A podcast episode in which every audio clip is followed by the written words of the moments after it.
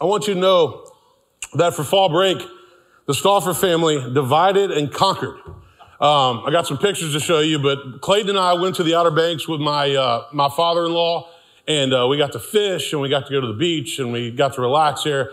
And then Megan took Montgomery and Wade and, and her mom, and they went to Disney. And they did uh, Harry Potter World and, and what else? Uh, uh, Star Wars. And in full transparency, I've referred to Disney World before as an expensive hassle. Okay, I'm not gonna, I love Disney World, the kids love it, but I went a couple years ago. It's not my idea of a vacation. Costs a lot of money. You know, you're worn out. You wait in line for like two and a half hours for a, a ride, and you're like, that was it? You know, that's all we got. Um, so Megan did it. My, my mother in law took, took one for the team. But last Saturday morning, Clayton and Bob and I went out. We went down to Oregon's Inlet in the Outer Banks. And so the Outer Banks in North Carolina, you got the sound and you got the ocean. And we were going to go fishing. Um, we did go fishing and we, we left as the sun was coming up. And so I got a couple of pictures here to show you this sun coming up over the Atlantic Ocean.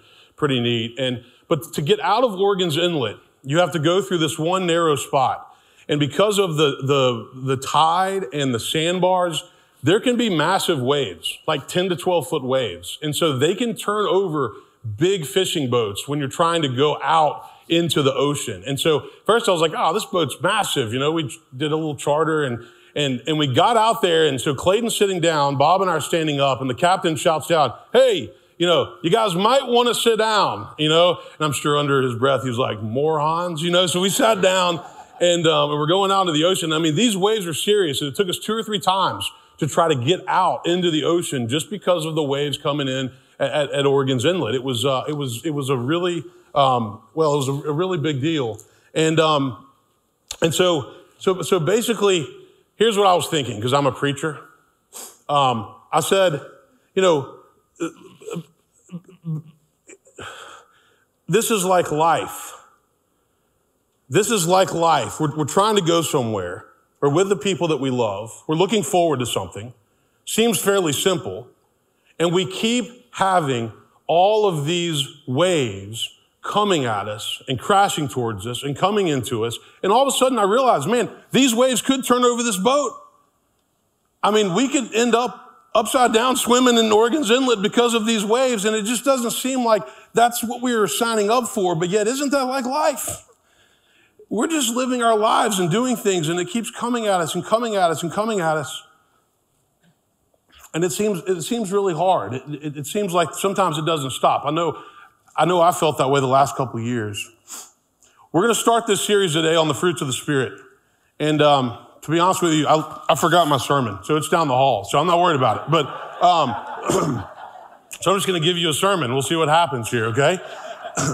um, I did the children's moment, and I said, you know, in John's gospel, Jesus says, you know, I'm the vine, you're the branches. If you abide in me, then you'll bear good fruit, right? But if you don't abide in Christ and if you get disconnected from God and from your spirit, spiritual life, you won't. And so I was walking out this morning and I found these two branches on one of our trees. Um, and, um, and, and, and this is, uh, the, oh yeah, oh Jay, you got my sermon. Uh, I think, I don't need it. Um, so I appreciate that, man. Some people are like, I don't need God. I don't need Christ. I don't need faith. I'm doing just great, right? Meanwhile, they're dried up and shriveled up. I don't know about you, but I felt this way during the pandemic. It's when I wasn't embodying the fruits of the Spirit very well. But then you look at somebody who has remained in Christ and they, they're nurturing their soul and they're connecting with their friends and they're serving and they're giving back. And, and, and, and, they, and it looks like this. So, my question for you as we begin this sermon series on the fruits of the Spirit which branch are you? Because to be honest with you, I cut both of these this morning and they were both connected to the vine, but one of them was doing a lot better than the other one. And yet you see people are like, I'm good. I'm doing great over here. I don't need God. I don't need faith. Certainly don't need the church. All those hypocrites. God, they're terrible over there, right? And this is what they look like.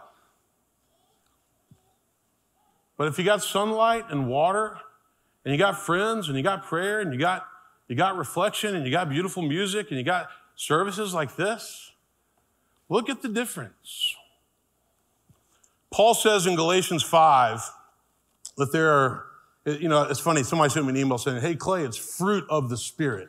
I think it'll catch on fire. It's fruit of the Spirit, and I said, "No, Jesus says it's fruits of the Spirit." Um, what, what are they? There's nine of them. There's nine fruits. It's love, joy, peace, patience, kindness, generosity, faithfulness, gentleness, and self-control. So here's what I would say to you this morning as we start this series. Of the nine, I don't care if you call it fruit of the Spirit or fruits of the Spirit, which three do you need to work on? And of the three, which one do you really need to work on? Because the odds are you've got at least three of those that you need to hone in on in your life. And of the three, you know, there's got to be one. We live in a world where everything can be measured by data. Everything can be measured by data. Think about it. Um, investments have returns and dividends. Um, colleges have acceptance rates. Um, elections have results and demographic trends. Um, universities have endowments. Even the church, we can count the number of people that are here in this room this morning, and we can count the number of people that log in online and give to the church. We can measure all of that. But what about when it comes to your spiritual life? How do you measure how you're doing? How, how do you measure how effective you are being at following Jesus Christ? Because guess what? Going to church is, is not a given that you're going to be a good disciple. There's a lot of people that there's a lot of people that go to church week after week and they go throughout their week and they live like this. It's kind of how I felt when they told me the internet was out this morning, right? This is how we live. And, and guess what? When we live like this, we treat other people poorly and we don't have patience and we get really frustrated and we get really angry. Christianity is all about two basic commandments. Love the Lord your God with your heart, soul, mind, and strength and love your neighbor as yourself. That sounds really straightforward, right? But guess what? It's not simple. Why? Because there's stress and, and, there's, there's disappointment and people are mean to each other and people say things about each other and there's divorce and there's pandemics and there's elections and there's broken relationships. And, and so all that stuff takes its toll on us and we quickly go from this to this and we don't bear good fruit. We know we're supposed to bear good fruit, but we, but we find ourselves not bearing good fruit. And so, so we know what we're supposed to do. We know how we're supposed to feel. We know what we're supposed to embody, but sometimes it, it's, it's really hard. There's a book that I'm recommending. I don't think we have it in the bookstore yet, but it's up there on the screen. It's called The Fruit of the Spirit. If you're looking for a book to kind of go deeper over the next five weeks as we talk about these, I would recommend uh, this book by, by Trask. Um, it's, it's really good and it's, uh, it's very balanced and it talks about all the different fruits of the Spirit. But today, what I'd like to do is I'd like to just say a few short words about love and joy. I want to talk about love and joy because I don't think that the order of these is random. I think that, that, that Paul knew what he was saying when he put these in the order. So, so let's talk about love. What does the Bible tell us about love? Love the Lord your God with your heart, soul, mind, and strength. Love your neighbor as yourself. Then you go to First uh, John says, "Let us love one another because love is from God. Everyone who loves is born of God and knows God. Whoever does not love does not know God." What else does it say? 1 Corinthians 13. You know this passage? Paul says, "Love is patient." Do we show patience, patience with our loved ones? Do we get irritated easily? Do we get frustrated easily? Um, do we get bent out of shape? Marriage takes patience. Friendship takes patience. Raising children takes patience. Having adult children and grandchildren takes patience, some of you would say. Love is patient. Love is kind. You know, kindness matters. And if we're, we're, if we're kind to everybody except for the people that we love the most, that's a problem. I preached a sermon a few years ago called Love Starts at Home.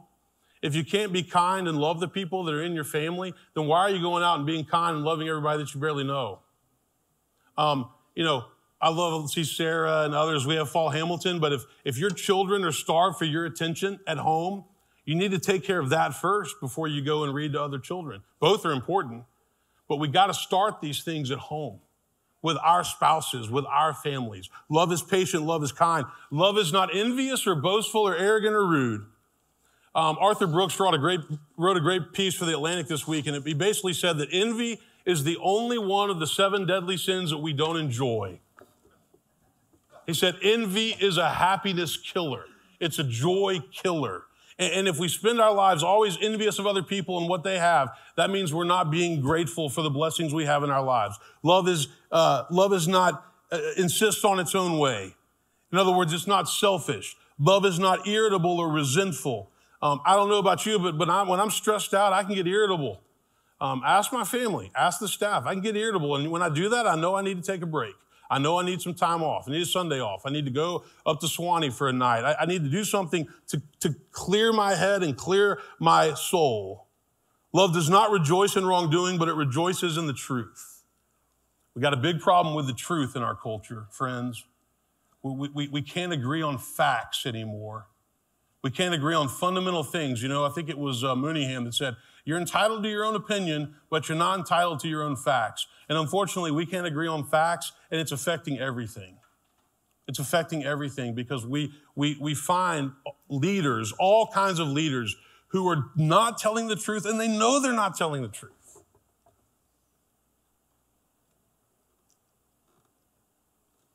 Love bears all things, believes all things, hopes all things, endures all things.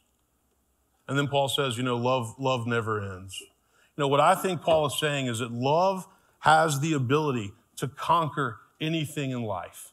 You can get through anything that comes your way, anything that you face. And look, I look out around this room and I see a lot of people that have been through a lot in their life. Um, maybe it's a divorce, maybe it's an illness, maybe it's something that you know you never you never saw coming. But with love and with the support of each other, we can get through it, and we do get through it, and we have to remember that. Now let's talk about joy for a minute. There's so many passages on love, but what about joy? How do we find joy? How do we find it? Can you go look for it? What does it look like? How do you experience it? There was a great book uh, that, that was written I don't know how many years ago now, and y'all have heard me talk about it over the years. It was written by the Dalai Lama and Desmond Tutu. And, and basically, it said it's called the Book of Joy, right? Uh, simple name. But in the book, they said there's some obstacles to joy and there's some pillars to joy, meaning there are things that get in the way of ex- us experiencing joy, and there are things that absolutely have to be there if we want to find joy. Let's name the obstacles or some of them fear and worry, anxiety, right? Frustration and anger. We could say resentment and irritability, loneliness. You know, before we had COVID, we had a loneliness problem in our culture. People were talking about it, writing about it. Then you go for a year and a half where you're not supposed to go anywhere, you're not supposed to see anybody, and, and, and loneliness went even higher. And so, guess what? Divorce goes up, and depression goes up, and, and, and suicide goes up, and addiction goes up. And all these things happen because people are lonely. And when you're lonely and you feel like nobody cares about you, you're not going to experience joy. You're going to ask the question Does anybody care? Does anybody care that I'm struggling? Does anybody care what I'm going through right now? But what are the pillars of joy? Here's a couple humor. Donovan's not here, he's sick again. But um, I'm kidding. but I love Donovan because Donovan makes me laugh. And so I think I can make him laugh. Um, be around people that make you laugh. Be around people that, that, that where you don't take life too seriously all the time. Um, I've told you some of my, you know, my favorite jokes over the years. Like during the pandemic, I went, I took Wade to a party at Chuck E. Cheese. Y'all remember this? And um, there are all these families. They're like, I'm we're being, I haven't seen you in church. We're being really careful with COVID. You know, we don't want to, you know, we just, and I go to Chuck E. Cheese and I walk in, and here's two or three of the families that are, that are being really careful during COVID, playing all the games and popping the thing. And I just stood there and said, You still being careful with COVID? They kind of looked at me like, yeah, we're, you know, we're, we're, we're slow walking it. You know, we're going to come back when time's right. You know, my favorite lawyer joke, this lawyer dies, he goes to heaven, and St. Peter, you know, stands up and he says, hey, welcome. We're so glad that you're finally here. And the lawyer says, well, what do you, what do you mean? You know, and, and St. Peter looks and said, well, according to your billable hours, you should be 479 years old. the, um, the church in Ireland, the IRS calls them and says, "Is this, you know, is this Father O'Malley? It is. Is this, uh, is, is this St. Michael's Episcopal Church? It is. Did Bill O'Brien give thirty thousand dollars to your church last year? He will. you got to laugh, you know. And and I think the times in life when we experience the greatest joy, we're laughing. We're laughing with each other. We're laughing at each other. We're laughing at ourselves. We can take life too seriously, and, and sometimes it can be a problem. Um, gratitude. Gratitude is not just something we do in, in, in, November, it's something we should do all the time. You can't experience joy if you're always being envious or jealous of what you don't have. You can't experience joy if you don't acknowledge your basic blessings in life. Gratitude is really, really important. Forgiveness. Do we forgive other people? I've been hurt. You've been hurt. You know, sometimes we say and do things that hurt other people. We don't even know it.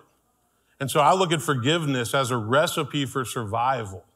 That if you don't forgive and let go, then you keep carrying things that are unnecessary. And ultimately, you get angry, you get resentful, and you crash and burn. And then the last thing, the last pillar that I'll mention, and they give a bunch in the book, is presence with a CE. Um, are we present? Are we present in the moment? We're in worship right now. Are we present? Um, uh, whatever we're doing, we, you know, Jay talked last week about uh, in the sanctuary service about how we're always distracted. And Bob Goff has a new book. Some of y'all are going to study in the connections class. We're always distracted. We're always on our phones. We're always thinking about what's coming up or, or, or what just happened. And we can't be present. And yet joy happens in the present. It happens in the present moment. Um, yesterday, Listen to the schedule. I'm not, this is like everything I preach against. Eight o'clock, Wade basketball game. Nine o'clock, leadership breakfast. 10 o'clock, uh, Wade football game. 12 o'clock, Wade football game. Clayton, two o'clock basketball game. Three o'clock basketball game. I was like, this is insane. But yet I found myself saying, before long, these kids are going to be uh, grown and gone. Am I finding joy in the present, even though a day like that is a day from you know where? And so kids grow up fast and they get married and they move on and, and, and you wonder where did the time go? And, and, and so you can't just put joy off. You got to be present and you got to find it.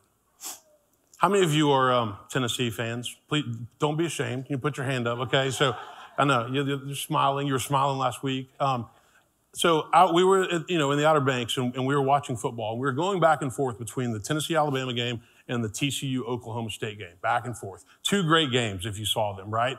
But I grew up with a mom that went to Alabama, so I'm a lifelong Alabama fan, and a dad that went to Vanderbilt. So I don't dislike UT. I've just never been a fan, right? I, I, it's not.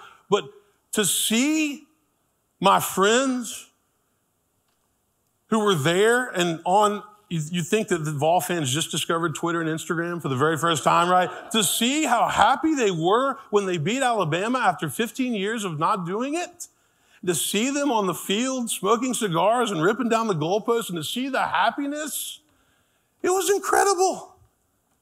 It was absolutely incredible.